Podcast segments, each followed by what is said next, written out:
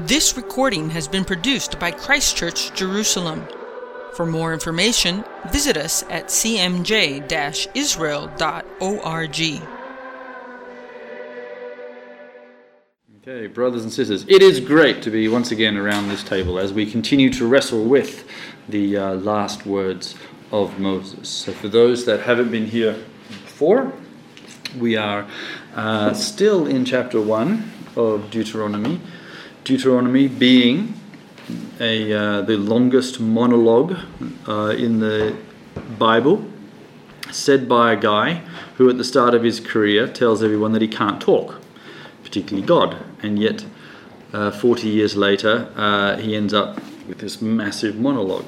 If uh, you know Moses' words were in red, this would nearly all be in red.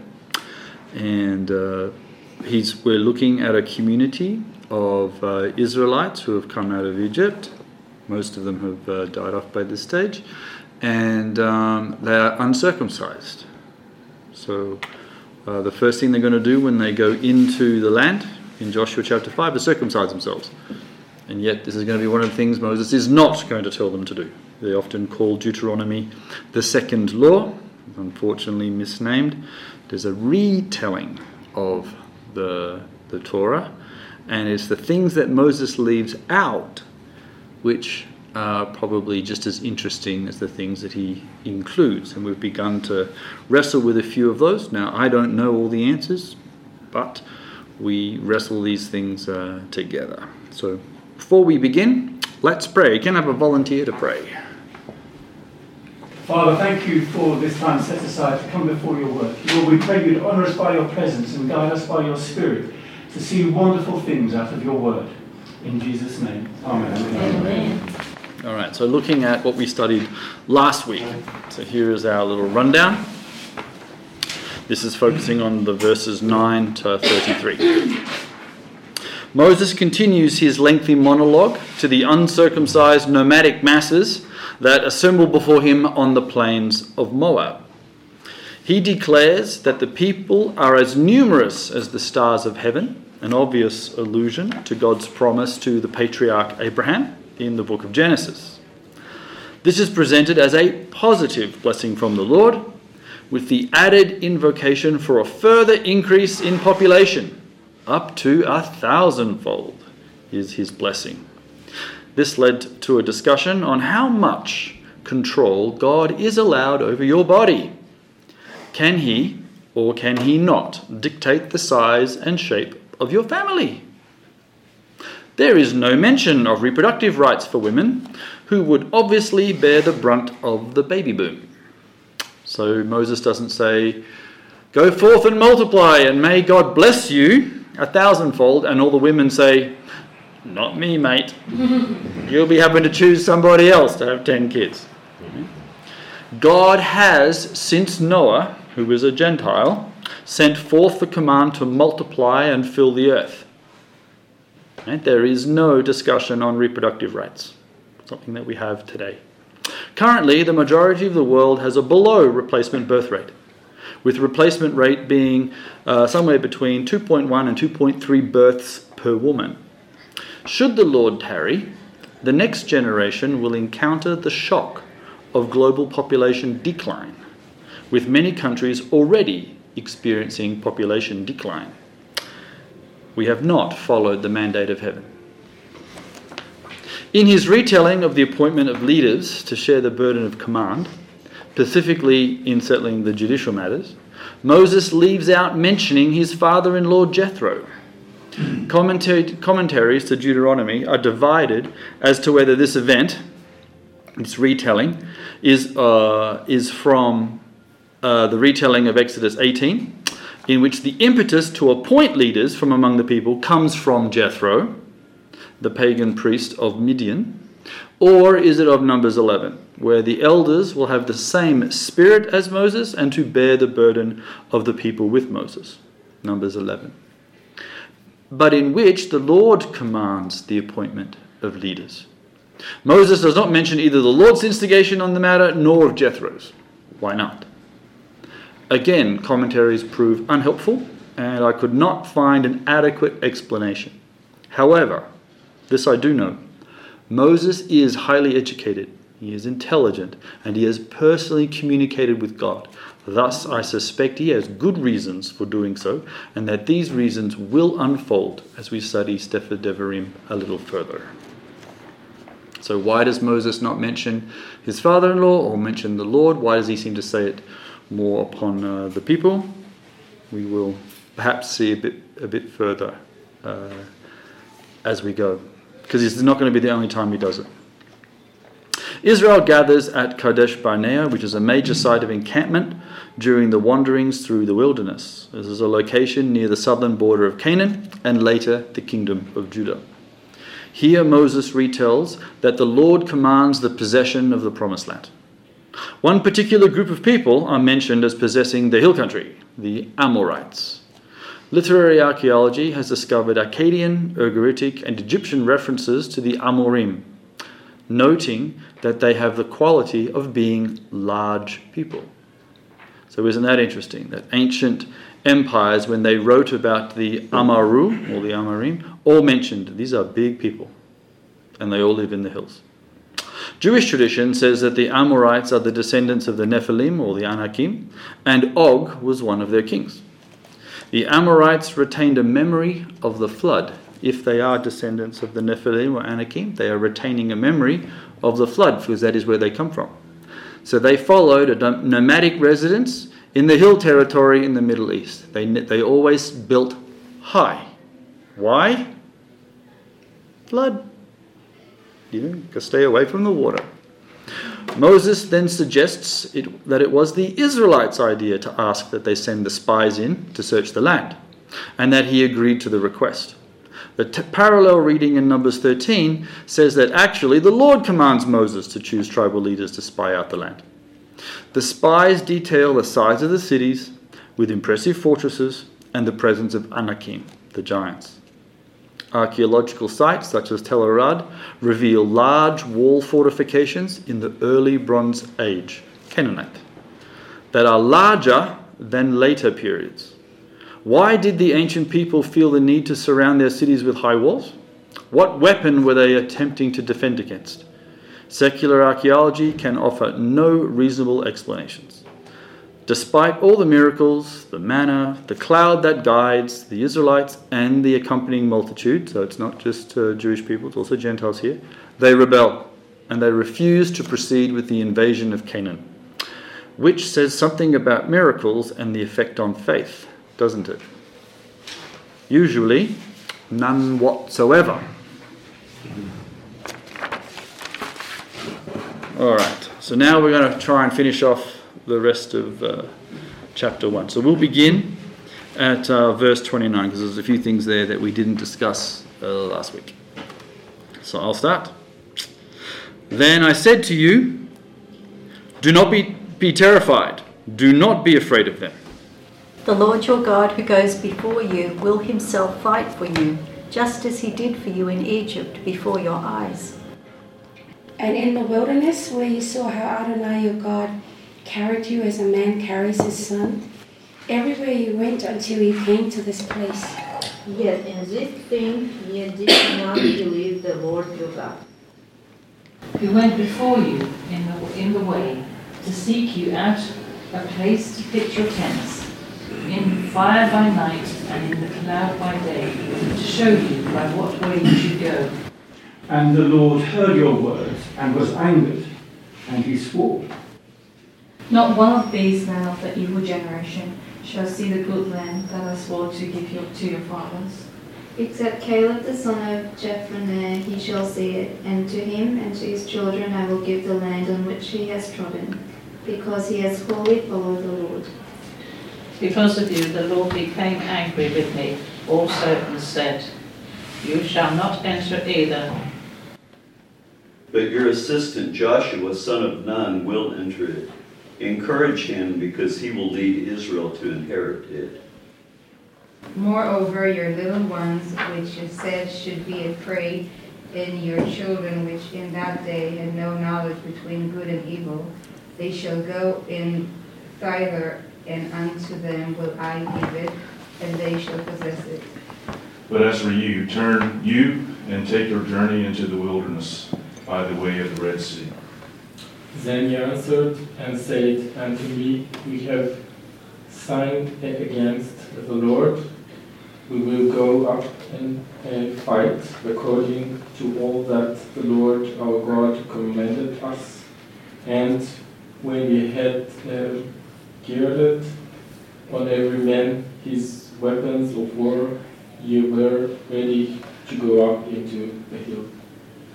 The- but the Lord said to me, Warn them not to attack, for I will not be with them, and their enemies will defeat them. So I spoke to you, and you would not listen, but you rebelled against the command of the Lord, and presumptuously went up into the hill country. And the Ammonites who dwell in that mountain called out against you and chased you uh, as as bees do, and drove you back from uh, Seir to um, Hormah. You came back and wept before the Lord, but he paid no attention to your weeping and turned a deaf ear to you. So you remained at Kadesh many days, the days that you remained there.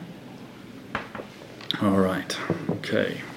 So, on an initial surface reading, anything there that struck out? Anything there? There's two men that are going to enter the promised land. Caleb, yeah. Yeah. Out of the original gang. The- yeah, Whatever, however many there were. Quite a lot, yeah. Anything else? We will have to listen when God says first time. Because they tried to, like first time they didn't listen and after, okay, we'll go. But God said, no. Me, it's, when God said do it, you have to do it, not waiting and after when. Right. It's an interesting discussion on can you actually miss timing? Mhm.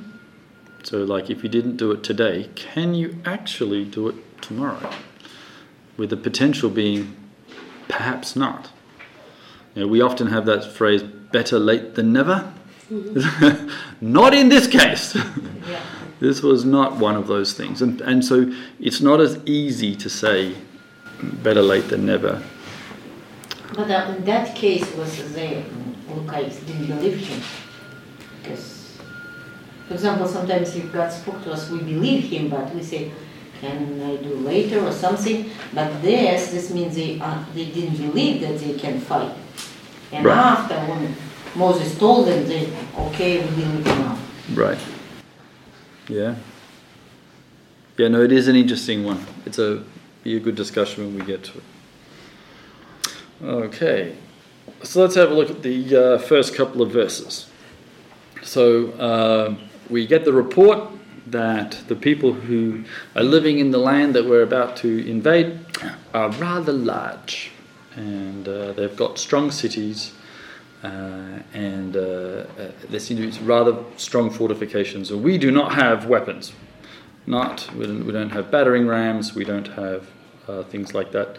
We're a large group of wandering nomads. We've got a few swords and shields, but not something that can uh, attack a city. So we panic. And Moses' words, obviously, like any good leader, don't be terrified. Don't be afraid of them just saying those words often doesn't always help. Okay, we all know that when we're struggling, uh, we don't always hear the good advice that is coming our way. So he says, in terms of giving his good advice, in verse 30, the Lord your God, okay, uh, Adonai Elohecha, this is the one of those over 300 times where that's mentioned in this in this book that the Lord is your God. He is going before you. He is going to fight for you, just as he did for you in Egypt before your very eyes. Okay, so what's the question? Lack of trust. Okay, they've got some lack of trust. So Moses has just said, The Lord will fight for you. What would be one of your, if that was said to you, what would be one of your responses back? How? Yeah, good one. Yeah, yeah. How, how's he going to fight? like, um, So, how has God fought before? Because he says, you know, he's going to fight for you, just like he did in Egypt. Okay? But when's God going to fight? Where is he going to fight? How is he going to fight? Any ideas? He does miracles. Sure, he's done them before. Well, he strikes down himself. But that's what faith is all about. You don't know. You don't know. No. You have no clue how he's going to do this one. That's why it's called Faith. Yeah. I mean, he fought in Egypt with plagues. Yes, so we, the, the, the way that God fought in Egypt was with, with, with his plagues. So describe the, the plagues. How would they, how did they work?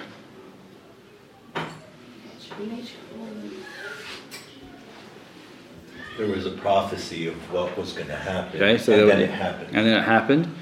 And um, it, it tended to happen uh, over a large area. Right? So it tended to happen over all Egypt. So what would be the implication then? God's going to fight for you just like he fought in Egypt. So what's the implication? He can do it big. Yeah, yeah. I mean, not just let's just knock one wall down in Jericho, but let's knock them all down. I mean, darkness covered Egypt, not just one city. The locusts ate all the crops, not just one field. And uh, the sand turned into lice, not just a little bit on the beach, but the whole lot. And so the sort of implication is, look, God's going to fight for you. So, okay, there's a large number of them, but more the merrier. Okay, I mean, how many cities you got? Count them up. God will take them all down. But instead, that's not what happens. And so, when the actual invasion does occur, what does God do? He fights very differently. So, in Jericho, we get a fantastic story. Yes? Okay, we march around, walls come down, it's great. And then that event never happens again.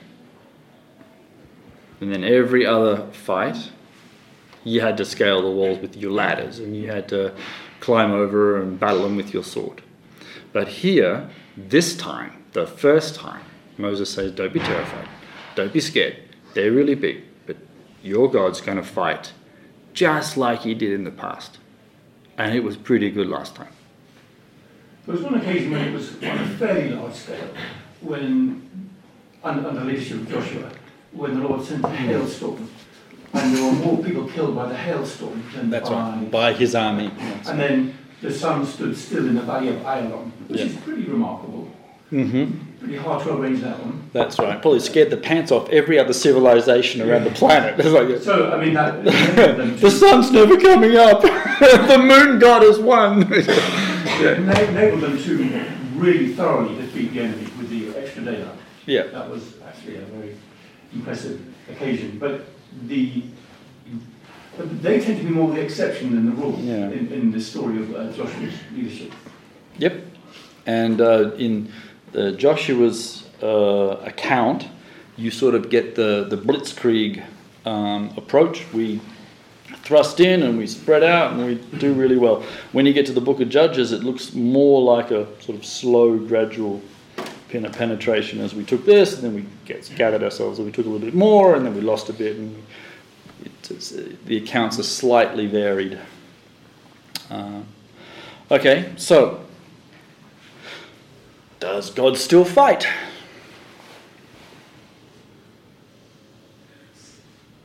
I mean, we'd like to say yes. Yes. Yes. And then, of course, the next question would be Whose side does he take? yeah. How does he fight? Are you sure? He's, yeah. I mean, obviously, we don't see uh, hail fall from the sky, and obviously, we don't see the sun stop, and obviously, we don't see walls come down miraculously. Yet, we uh, do have many accounts where people would say that miraculously they survived or miraculously things happened for them while they were in, in battle. Uh, and those stories are quite numerous, but they don't seem to be on the majestic scale. Uh, so it, for me, it always is one of those um, if, but that, that great poem, if, you know, what would have happened if, if, if the children of Israel had actually said, Yeah, let's do it. Let's go, guys. Um, what would have been the story? What would there have been to pick up afterwards? But I feel like what's happening in the Old Testament are lessons for future generations. I think Mm-hmm. God allows all these things to happen so the new generation learns from what happened in the past. Yes, one would hope. Yes. Yeah. So I think it's all predestined and. Uh, It's very Calvinist of you. Yeah. Well, it's it's a combination of man's will and God's sovereignty at the same time. There's a really cool commentary from on, on Deuteronomy from um, Watchman no, Witness Lee. Have you ever heard of this guy, Witness Lee? Okay. Um, not going to advocate that everyone rushes out and buys these books, but um, uh, it is interesting to see that they take everything as allegory. Everything. So they would say, uh, Moses, he's, he's a type of Christ. He's Christ leading the people. And of course, the whole land is Christ. And, and the people, they are the body of Christ. So it's Christ leading the body of Christ into Christ. Isn't it just wonderful? You're like, wow. okay. Um, not bad, though the text still says, you know, go in, they don't do it, we can learn something. Yes. Yes. Um, and uh, the Lord your God, He is going to fight. Wow, that's an interesting concept right there. God fights. You know, He has a, an army. Why does He need an army if He does all the fighting? When you get into Revelation, who's actually doing all the fighting? The angels. Yeah, isn't that interesting?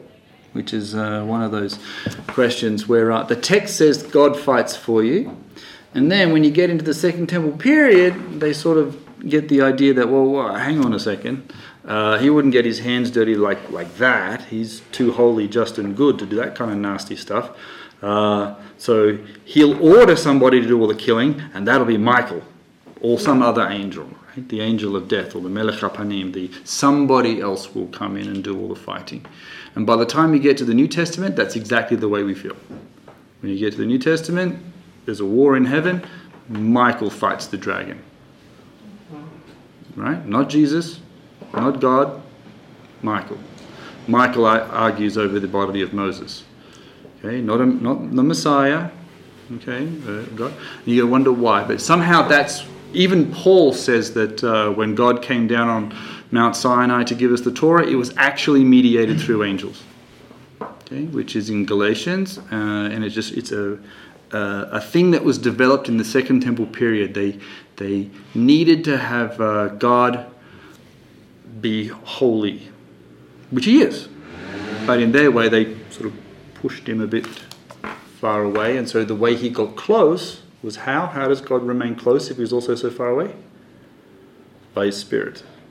And so you end up with this part of God which they gave a name called the Shekhinah, which you don't find in Hebrew Bible, but you do find it in Second Temple period, sort of like, which we say call Holy Spirit. There's this part of God that He can actually emanate from Himself, like a breath, and it can actually dwell inside you, and, and so you can get that closeness, but at the same time, He can still be remote and far. And Where so- is that documented in the Second Temple? Second Temple period, so you'll be looking at uh, any, like even the Maccabees will have that kind of stuff, but uh, Pirkei de Rebbe Eliezer, Jubilees, um, Testament of Abraham, the- these kinds of books. Baruch, the, the sort of side commentary to Jeremiah. You started to get this um, idea of angels being much more involved in the book of Daniel as well. Mhm. Uh, and there you have Michael fighting for Yes. the, people of Israel. Yeah, yes. So that's diaspora uh, literature. So books like Eno, uh, Ezekiel and Daniel are a bit more uh, prepared to, to, to entertain and discuss the angelic warfare that's going on. Whereas once you're in the land, uh, they tend to uh, focus a little bit more on the earthy nature of a human. So one Maccabees doesn't mention any, doesn't mention the word God, doesn't mention any angels. Second Maccabees, everyone's praying, everyone's singing hymns, lots of angels. Even Jeremiah shows up, right, and gives Judah a magical sword. A sort of very, very strong connection. So one Maccabees is in the land, written in Hebrew in the land, and two Maccabees is outside the land, written in Greek, telling the same story but from slightly different um, ways. But Moses is definitely adamant that our God will fight. How, when, with what army, or whether he'll do it with himself rolling up his sleeves. The point is, big guy on our side. Okay, so in uh, the next verse, and in the wilderness, this is where, so he's also been fighting for us in, the, in Egypt and in the wilderness. There you saw how the Lord your God carried you as a father carries his son, all the way you went until you reached this place. Anything there stand out? This is the first direct term of God as Father. Right, we haven't had, we've had an allusion to God being a father in Exodus 4:22. Anyone want to quickly read that one?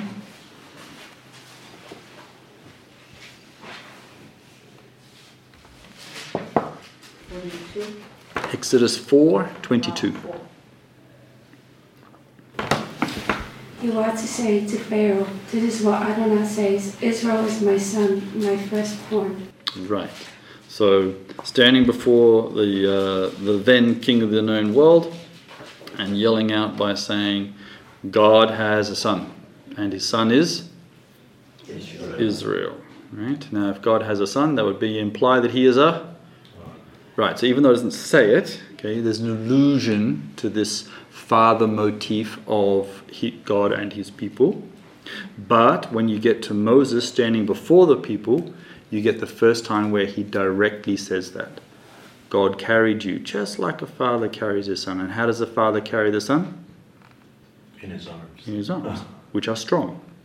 Right? And he does it tenderly. Does it strong? Yes, but in a way that doesn't hurt. Right? There's all that, all those motifs that come in. And so there's a theological paradigm shift that's going on in Deuteronomy. So whereas before, in the rest of the Torah, you haven't got the, the, the father bit. You've got lawgiver, you've got judge, you've got creator, you've got guy who kills lots of people um, and yeah, floods the world. You know all that, all those kinds of very strong motifs, which are true. And then when Moses is before his people, he says, "Your God is like a father." So wow, that's very different. And so when you get into the Second Temple period, they really uh, flesh that out, mainly probably because they have lots and lots of copies of Deuteronomy. And, um, and so, in much of the Jewish prayer life, you develop what's the phrase? Avinu Malkeinu, our Father, our King.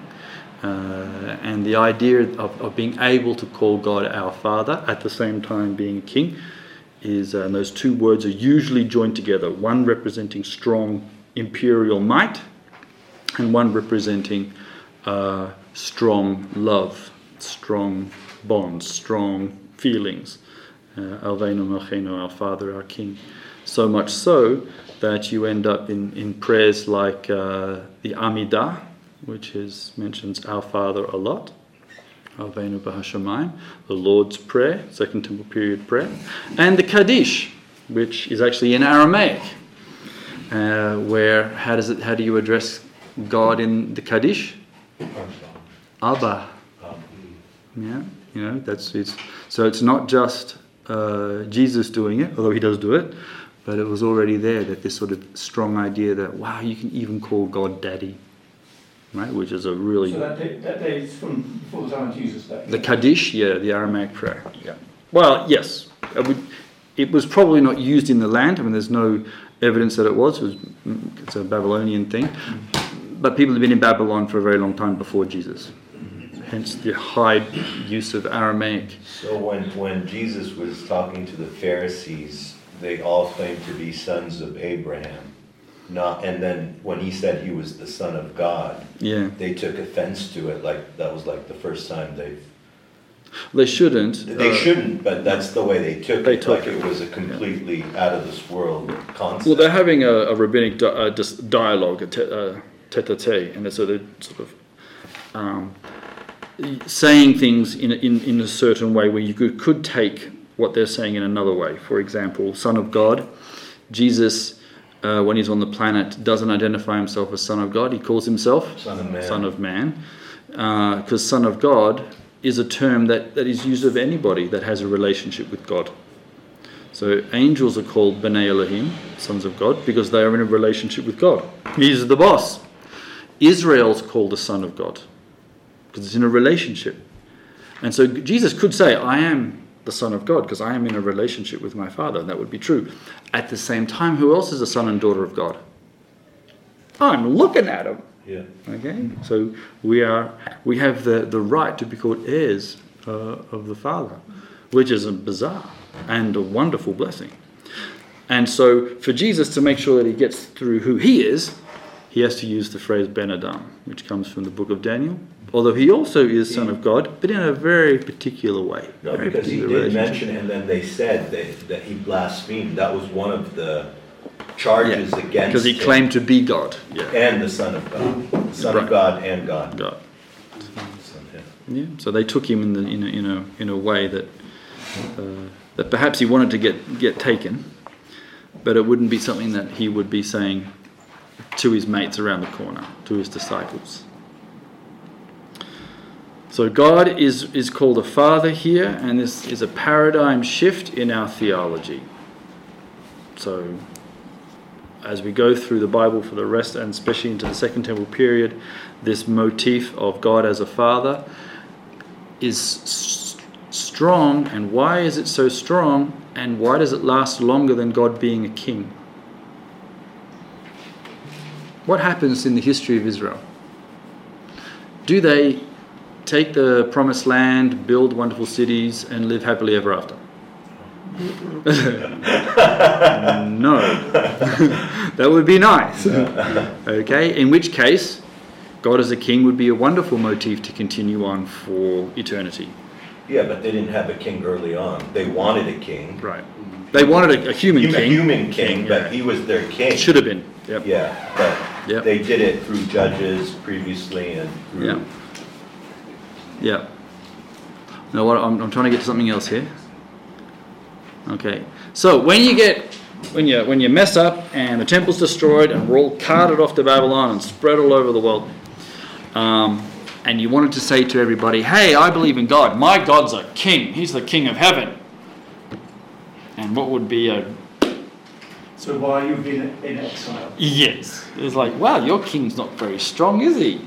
Because we've sinned against Yeah, them. that's right. So, so you, you, you could say these things, and you would be, you would be, and and there was lots and lots of that, lots of lots of introspection. What did we do? How did we blow it? How could we get back to God?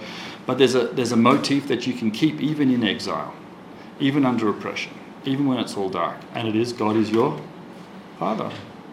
So when it is dark, and when the enemy is closing in, it's a lot nicer to say, "My daddy's close." Right? As opposed to my king is wonderful, except that he smacked the absolute kajubis out of us. Uh, and I have no idea whether he's going to keep punishing us, but the, the motif of the father can, is something you can hold on to. And so it develops and it, it's a lot stronger, particularly in diaspora when you're not in charge. And uh, when Jewish people are in charge, the, the, the ideas of kingship can, can come back up. And that's one of the, I guess, one of the reasons why in the Messianic era, what do we call the Messiah? The king, right? Because what's he doing? He's winning, right? Establishes a kingdom. We actually all come back into the land to get the, the whole uh, sort of a Davidic idea. And uh, so he gets the idea of the Messiah is the king, as opposed to Messiah is your father. That, that sort of image doesn't show up as much. More the, the king king concept. Yeah, Alright. but the Jews thought that he was going to be a, a king of war, like like King David. The Right. Messiah was going to be the, like similar to King David, but Yeah, well, that's the that's the motif you get. Is he's Yeah. going to be from the house of David, which is this sort of warrior figure. Yeah. Uh, and there are passages in the text that tend to imply that. But there's also passages that tend to imply another type. Isaiah 53. Yeah, the more the more gentler Servant. one, the servant type, and so you ended up with this uh, idea of of double messiahs. Right? This sort of idea of uh, Mashiach ben Yosef and Mashiach ben David is that the, the passage is definitely related to a messianic character, but it wasn't the type that I thought. So easiest easy result, I'll just make two.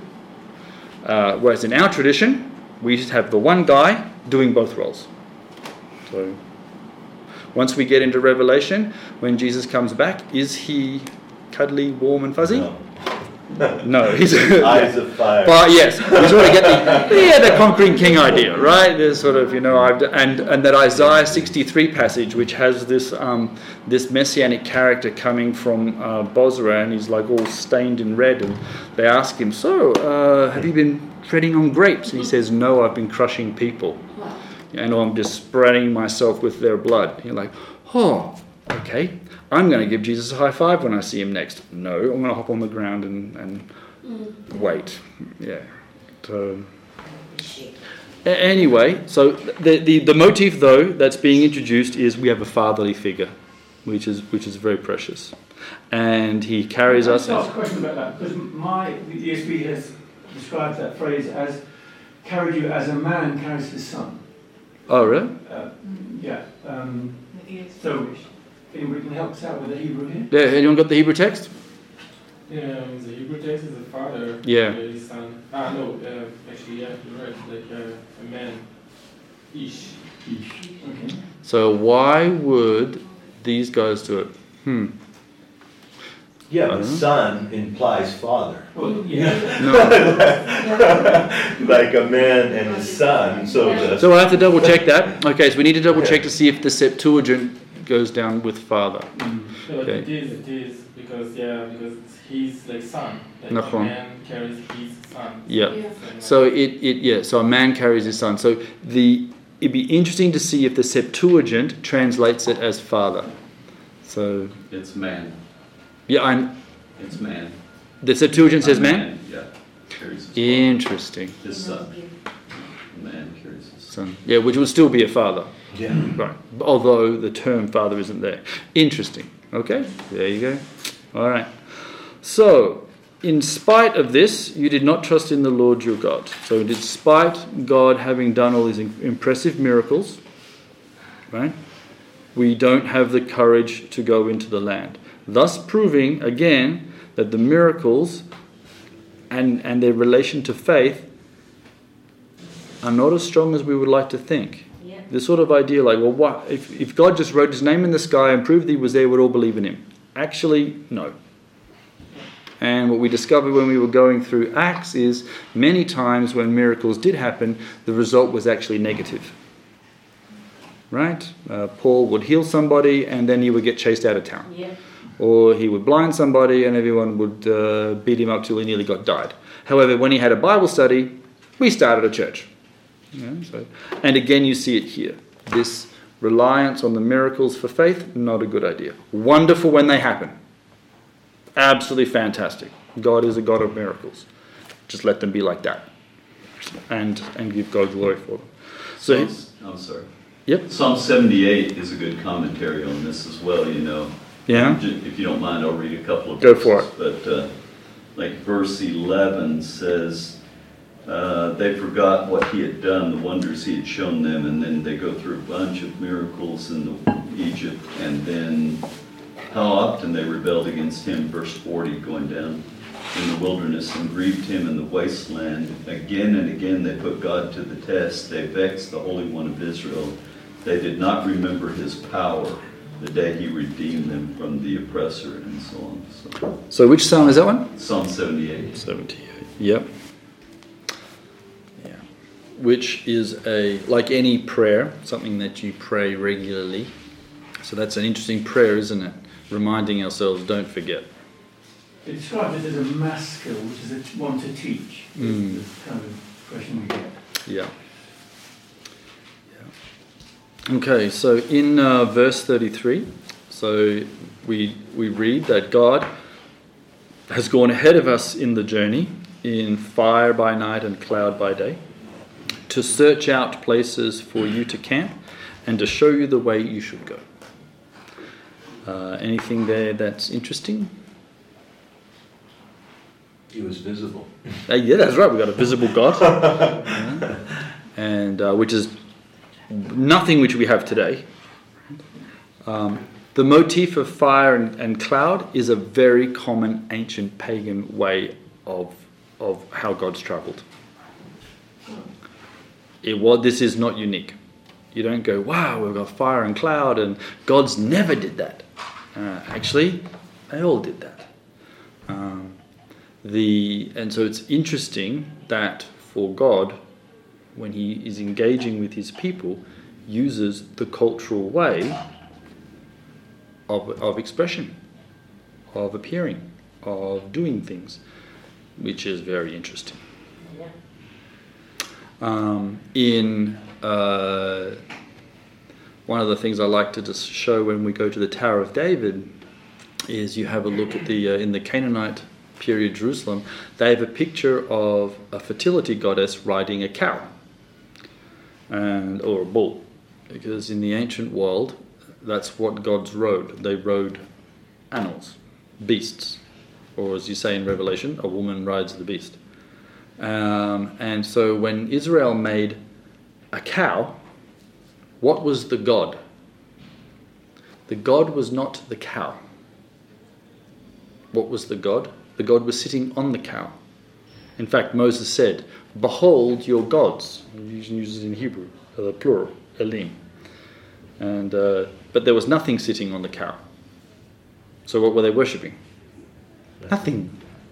The actual cow itself wasn't what they're worshipping.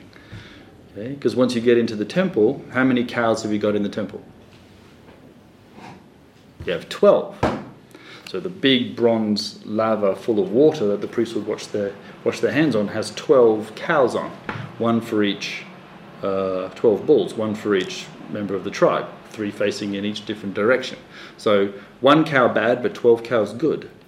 Um, it wasn't the, the fact that they were worshipping a cow, it was the fact that they were trying to worship another god, even though there was nothing actually physically there. They just built the animal for the god to, to ride on. God himself sits on something. What does he sit on?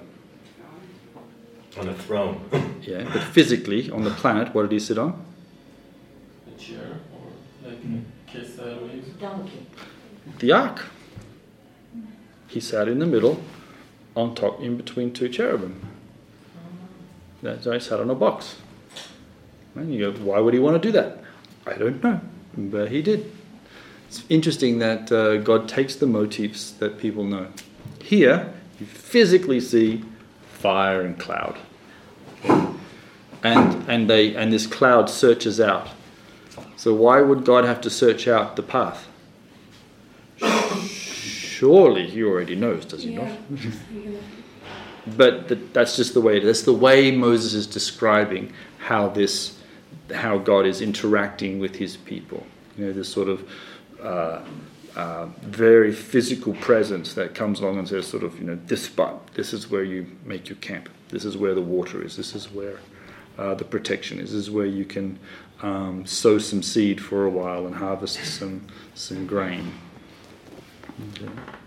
It's an interesting uh, thing about how the people basically got used to all of these everyday miracles. You know, water being found for them, and you know, clothing not wearing out, and manna every day became mundane. Um, so they they didn't have the experience of, you know, well, particularly those who were born and grew up there. that- That's just how the world was, as far as they were concerned.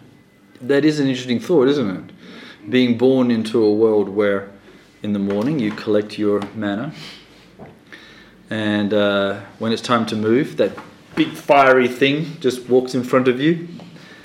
Uh, or in, in the Jewish Midrash, what's following behind you? A rock. right? Uh, you've heard this tradition? No. no. Okay, so sure. Uh, so Moses, you know, when they need water, well, how do you get water? He struck the rock. Right, you go up and he strikes the rock and water comes out. Okay, and then um, you get no more mention of how you get water until Miriam dies, and when she dies, you go, "Oh, we need some more water." So we better go uh, talk to the rock again, and um, and so in between this rock and that rock, there uh, was the tradition that the rock actually follows them. Is it? But wasn't it when, when they needed water, God came out and stood on the rock, and then he told them to strike the rock? So it was God that was giving them the water.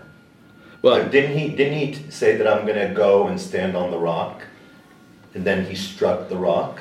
I thought that's what happened. I can't remember exactly. No? In the first time Moses Yeah. strikes the rock, in the second time he's supposed to speak to it, but God is sitting inside a tent.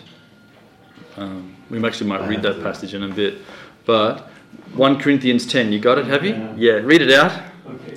Um, Moses says, uh, chapter 10, verse 3 And all ate the same spiritual food, and all drank the same spiritual drink, for they drank from the spiritual rock that followed them, and the rock was Christ.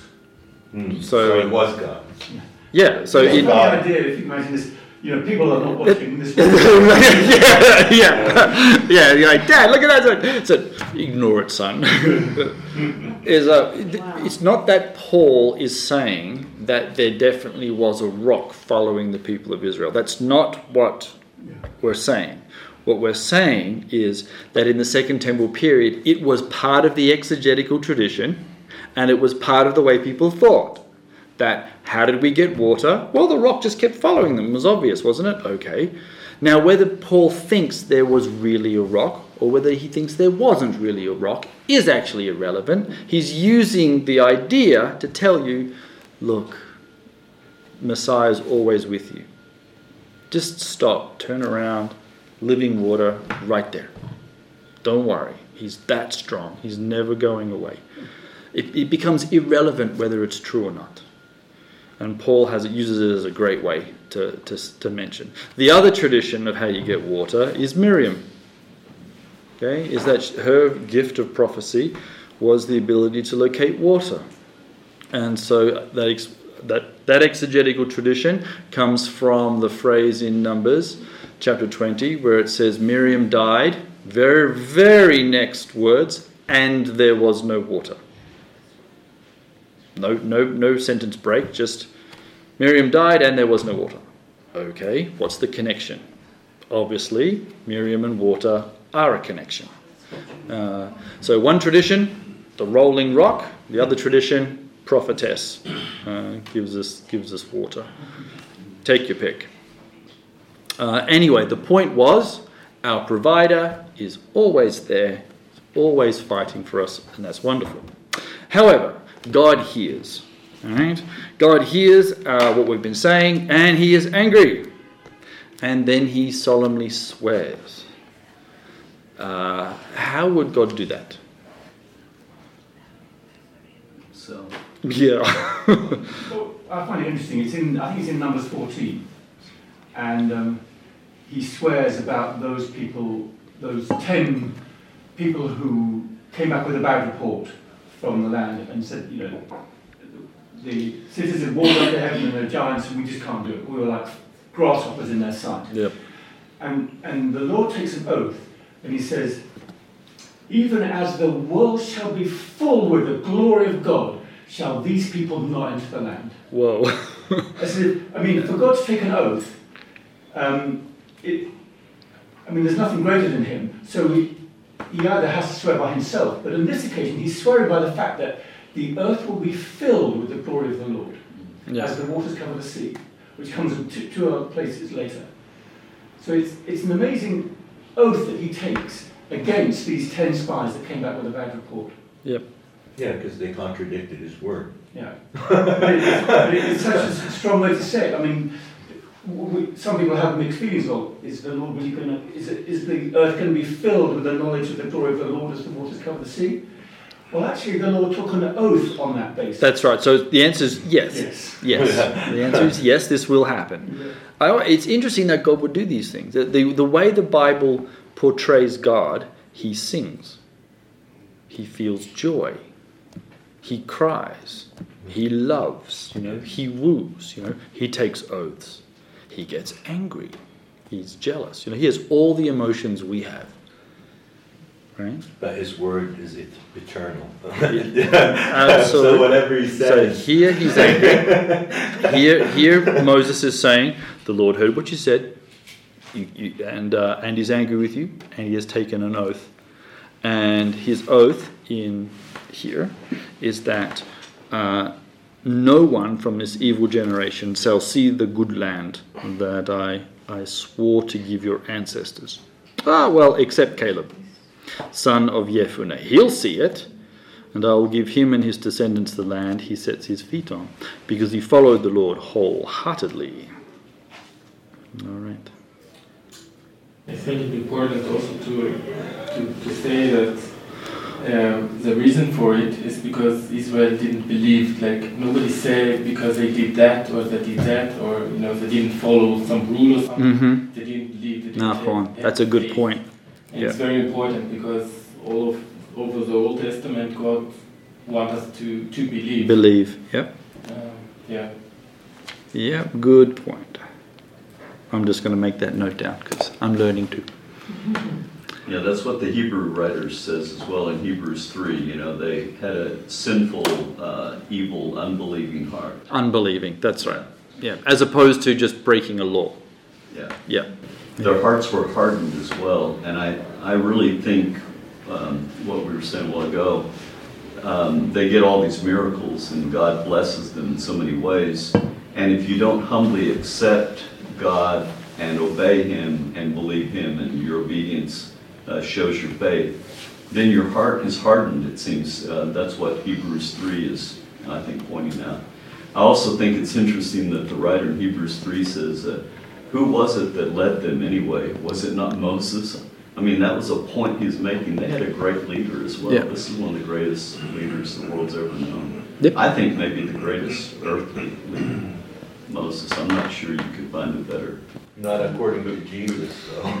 Because Well, he said that, that John the Baptist was the greatest human No, I'm being. not- I'm talking about, talking about earthly Ah. reign, earthly reign. Yeah, an earthly reign. I don't know that David was better. I think Moses, to do what Moses did, yes, how can you compare it? Yeah, but Hardly Yeah. what Moses. John the Baptist was When you actually read the Davidic uh, account, he spends a fair bit of time hanging out in Jerusalem, and his nephew does a lot of the fighting for him. He's, he's Ramat Kal, uh, his Achian, uh, Joab. In fact, at Joab's, you know, running around beating everybody up, that he actually has to write back and say, "Hey, boss, you better come over here and actually win one, because it's mate, I'm looking, I'm looking good here." So, okay, so uh, w- this evil generation is not going to see the ooh, what type of land? Good land. Good land. Okay. Um, what's so good about it? Milk and honey. Milk and honey. Okay. Is that it? Full of fruits and fruitfulness. We're going to hear about that later. yes, it's very fruitful. It's a very, it's a very fruitful land, and it uh, seems to be one of those things that yes, uh, it can be a little dry, and it can be very rocky. Okay, but there seems to be something about this place. You stick anything in the ground, and it somehow grows. Yeah. and you're stunned. You think, well, how did that one grow? Uh, it's uh, add water, will grow. And the roses all day, all year long.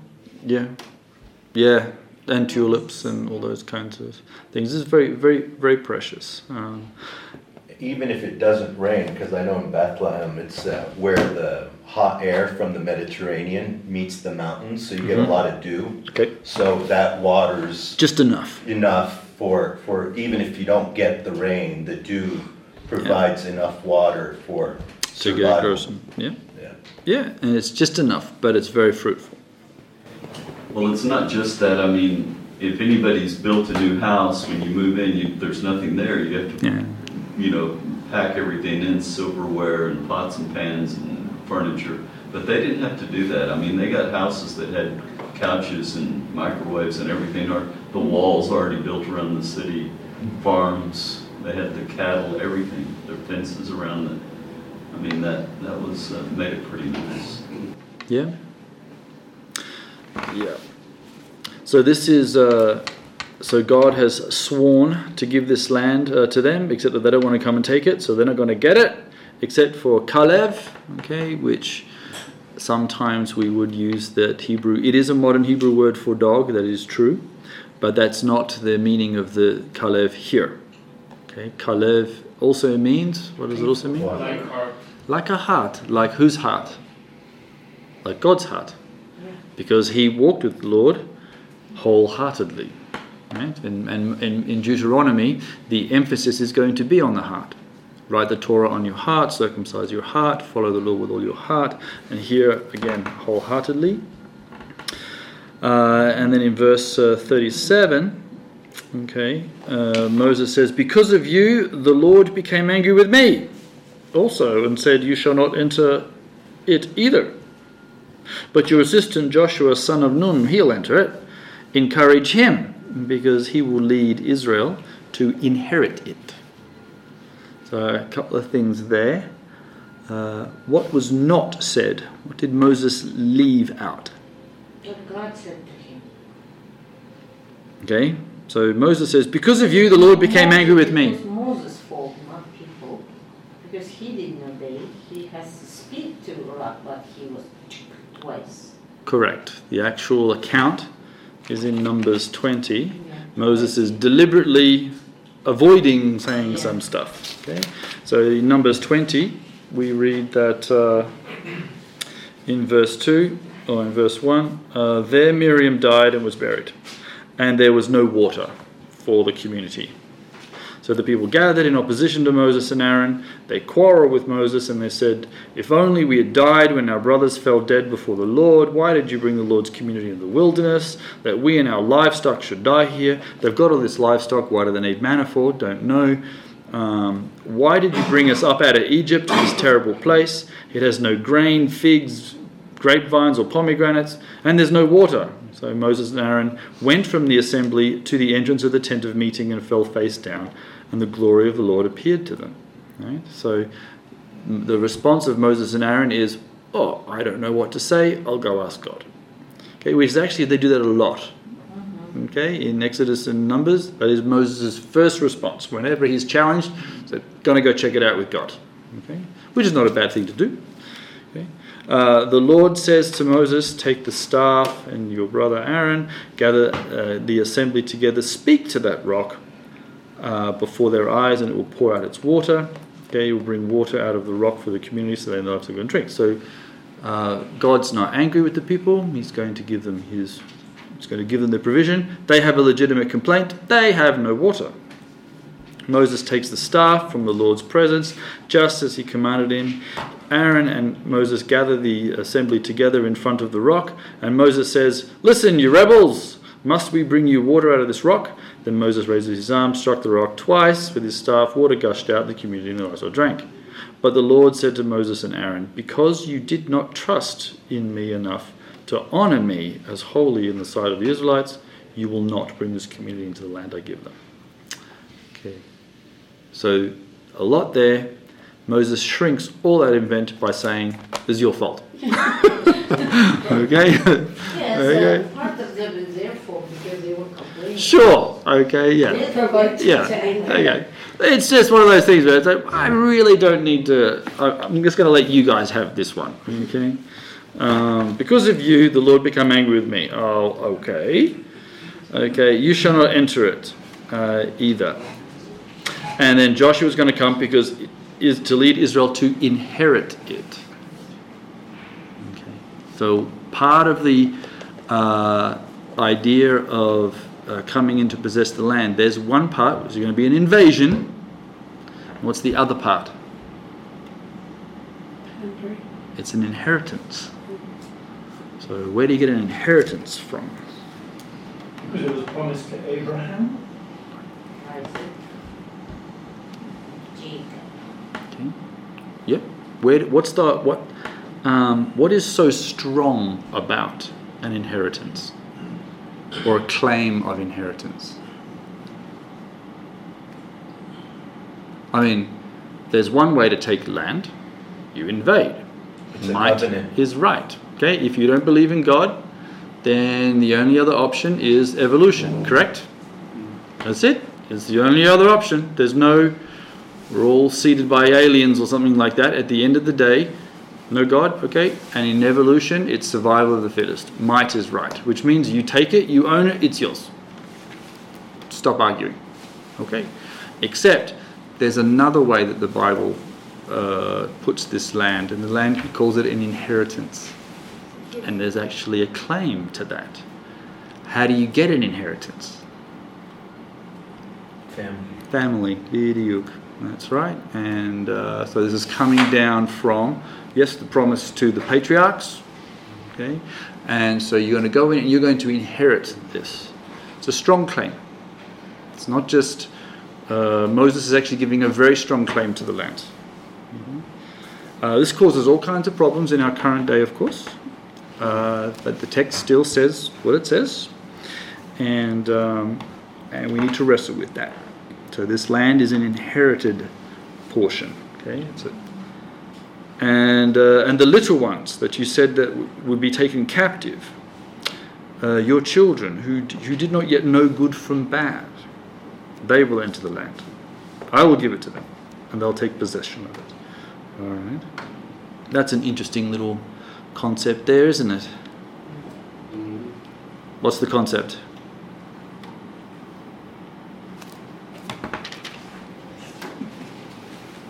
Biblical concept of knowing good from evil. When does it happen? Because in the good, normal, solid Western tradition, when do we believe you're bad? At birth. At birth. okay, which we will call original sin. This is not original sin. This is something else. Okay? God is saying, God, okay, through Moses, or you could probably argue Moses if you wanted to, but God through Moses is saying, or because God is saying, the little ones who don't yet know good from evil. Wow, what kind of great state is that? Mhm. So there is a concept. There are two concepts tracking. One is what they call, in Hebrew, you call it the uh, Yetzei Ra, isn't it? Ra? The evil inclination? How do you call it? Not reincarnation, evil inclination. The uh, is it Yetzer Yetzer Ra? Yeah, that's it. The Yetzer Hara and the Yetzer Hatov, The, the the part of you that leans towards evil and the part of you that leans towards good. And everybody's got it, and everybody can do both good and evil. That's the reason why bad people can still do good things. Okay? And good people can still do bad things. This other side is where you also get it from King David uh, in his Psalms that I was bad from birth. So, on one hand, there is this knowledge of good and evil, which originally we got from the tree, but then kids don't seem to get it until they're older. When? We don't know. It doesn't exactly say when you magically turn 13, you're in trouble. Okay? Um, but it does, it seems to be something that where God says, the little ones that don't yet know good from evil. Right? Um, there's, and they both track at the same time. This idea of inheritance, going back just a bit, it is a dominant theme in the Bible. Yep. I mean, it's found several, maybe two, three hundred times in the Bible, the idea of an inheritance. It's a very strong claim. Yeah. Because the only way you claim it is by saying what? I'm a son. I can get my inheritance now. You don't get it because I'm intelligent. You don't get it because I've got six degrees. You don't get it because I married the right girl. You get it because you are a son. That's a very strong claim. And it's very precious in the New Testament. What are we? We're called heirs, are we not? That's a very powerful claim. That's a great and wonderful claim because suddenly it's not what you did, it's not how many gifts of the Spirit you have, it's your relationship with me, says God, is I am your father and you're my son, so you get something. Yeah, but our inheritance is in, in heaven.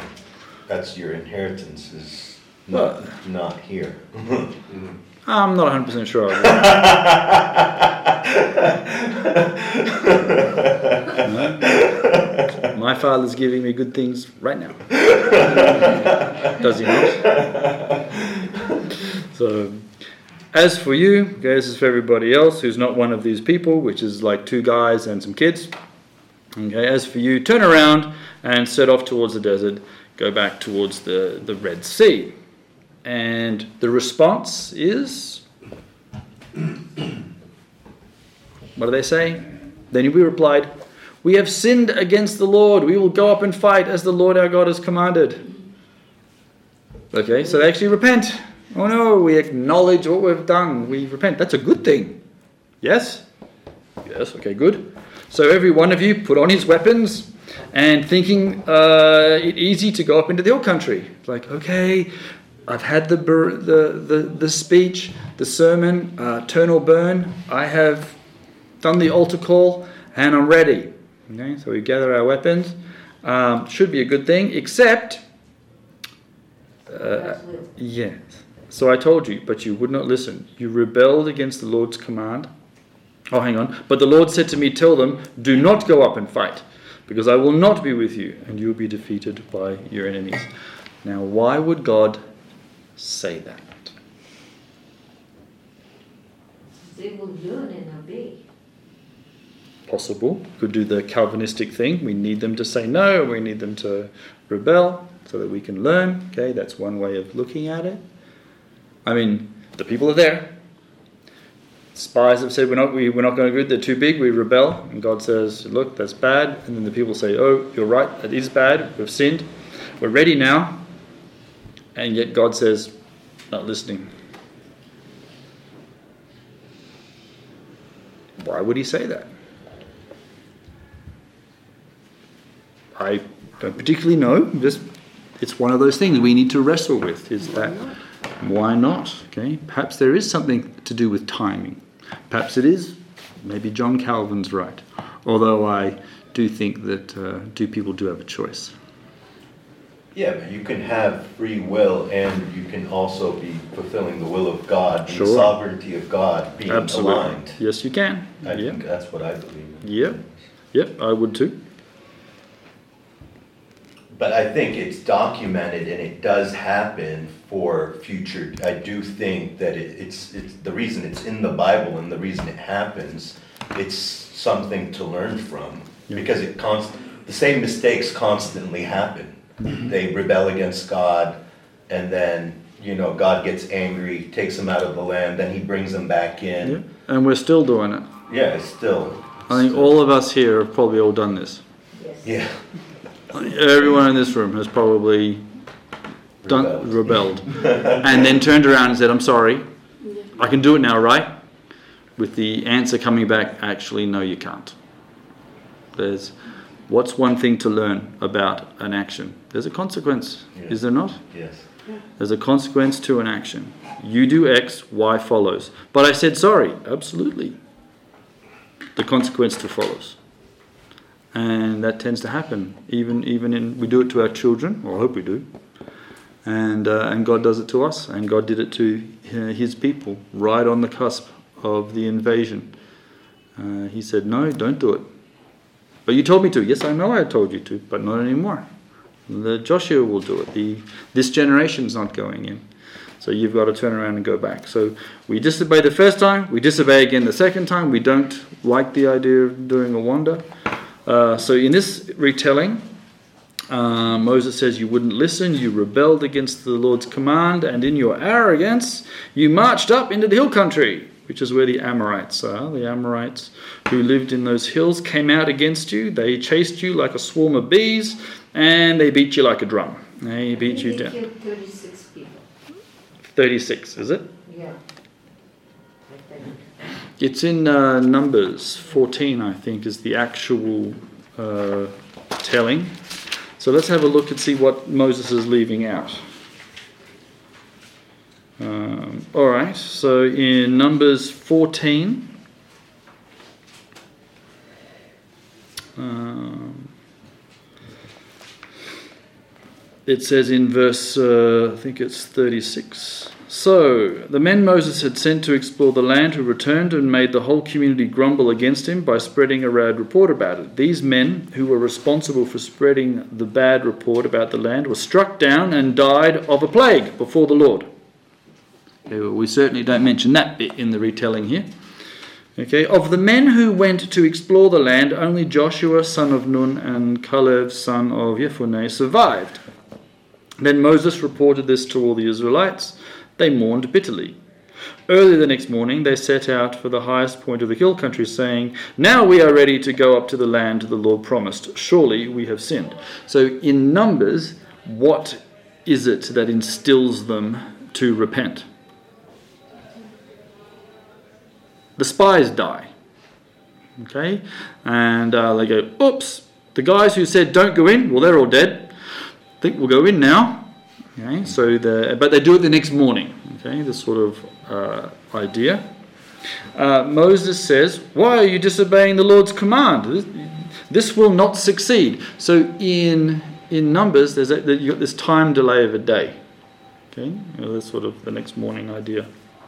Um, do not go up because the Lord is not with you.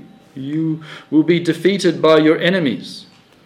For the Amalekite and the Canaanites will face you because they have turned away because you have turned away from the Lord. He will not be with you, uh, and you will fall by the sword.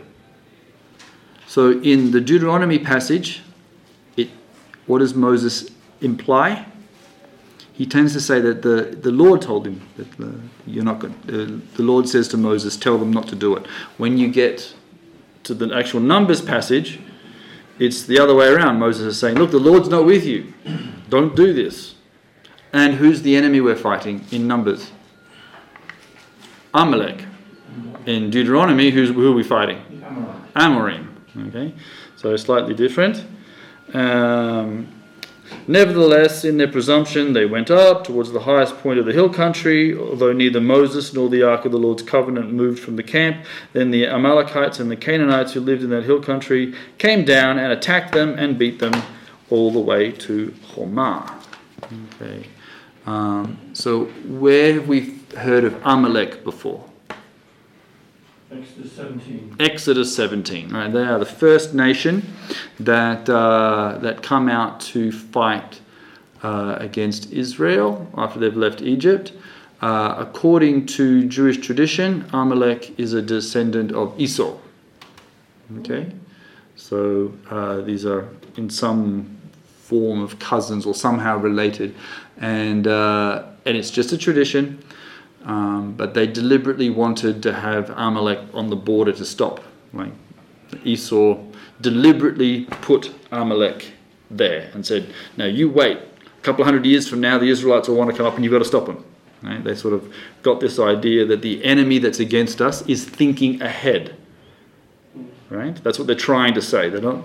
They're not believing that it's actually really true, but they're what they're believing in the idea that we have an enemy and he's making plans in the future. Right? He's planning to get you, but in another way. Okay. Um, and after we kill Amalek and defeat him, what does God say? I will have war forever against Amalek. Yes, yes, I'm going to have a war. It, uh, he does. And for some reason, you'll scratch your head and you go, why would, uh, why would you do that? And so the enemy that we're looking for in every generation is who? Amalek. In fact, there are three commandments of the 613 laws of Moses that deal with Amalek. Okay, Six, uh, 598. All comes from Deuteronomy, by the way, Deuteronomy 25. Uh, rule number 598 don't forget Amalek. Don't forget him. Uh, rule number 599 um, remember what Amalek did. Uh, and rule 600 when you find him, kill him. What's so, the northern, what's the, who would you say the modern Amalek? I don't know. Uh, I think the last time, the last Amalek that they said uh, was Ahmadinejad. I think that's the last time there's been a public uh, rabbinic guy say who, who Amalek was. So, like in our tradition, we're waiting for Antichrist. Yes? Yeah. Okay, there's, a, there's the Antichrist in every generation. Well, that idea that there's something in every generation is already a Jewish one, which is, which is Amalek. We're looking for this guy who's going to come out and get us. But in Deuteronomy, the enemies are named a different dude. Okay, we use the, the they're using the term the the Amorim. Still the hill country. Uh, there's no obvious reason why um, there's a there's a change, um, but but it is a little different. The retelling of, of Moses uh, here is he flies through the information, misses a fair bit of it, uh, and changes a few of the words. There, there's got to be a reason why he's doing this. He's a very smart man, and I don't always know, but I'm hoping that by the end of Deuteronomy I'll have a better picture of it.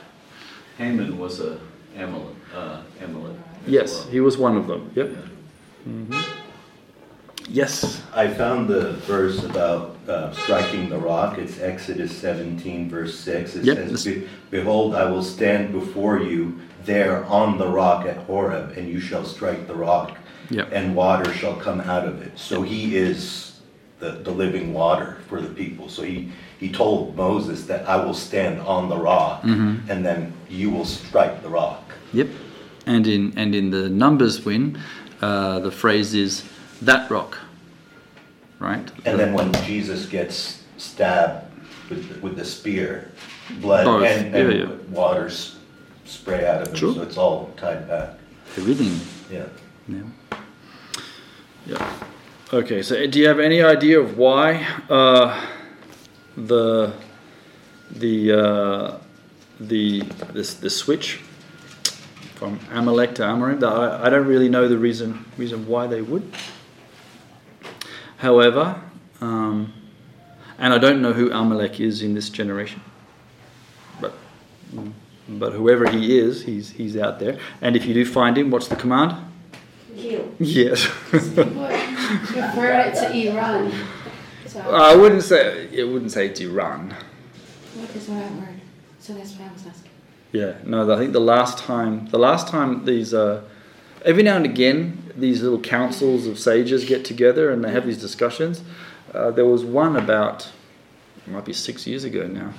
They were really worried uh, whether Gog and Magog was around the corner. Oh. So they had a, there were signs of them around the city. You know, we were having a discussion on when's Gog and Magog happening, and the d- end of the discussion was uh, we don't know. So they started with we don't know, and they finished with we don't know. but they had a good discussion about it, and it was very public. Uh, and then I think was one of the chief rabbis said um, that Ahmadinejad he was Amalek, and then nothing happened, and he disappeared off the center stage, and so they went, oh, well, maybe he wasn't. Okay. But I, I like your explanation of the Antichrist because it is, the, you know, the, the spiritual person Thing. that denies Christ as Lord and Savior. And tries to stop the plans of God. Exactly. Yeah. So I think it switches over. It switches over. Yeah. Yeah. So you gotta you gotta find out who this guy is and, and, and stop him. So taking it then uh, to us to uh, to see if we can learn something from their rebellion, because uh, they they hear the command to go and invade. They are told how God has done wonderful things. They refuse. In the numbers case, the spies die, but in this case, it's just a rebellion. They are they cut to the chase. They um, repent, but then God says, "You're not going up. The that was the timing's wrong now. Okay, I'm not. There's a consequence to to an action." Um, they choose not to listen to God again, and then they they suffer a defeat. How do you think they would have felt?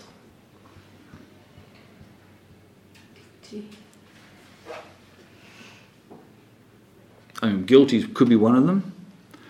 What are some of the other possible emotions?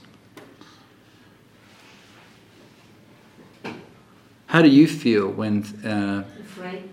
af- you feel afraid when plans don't work out? Yeah.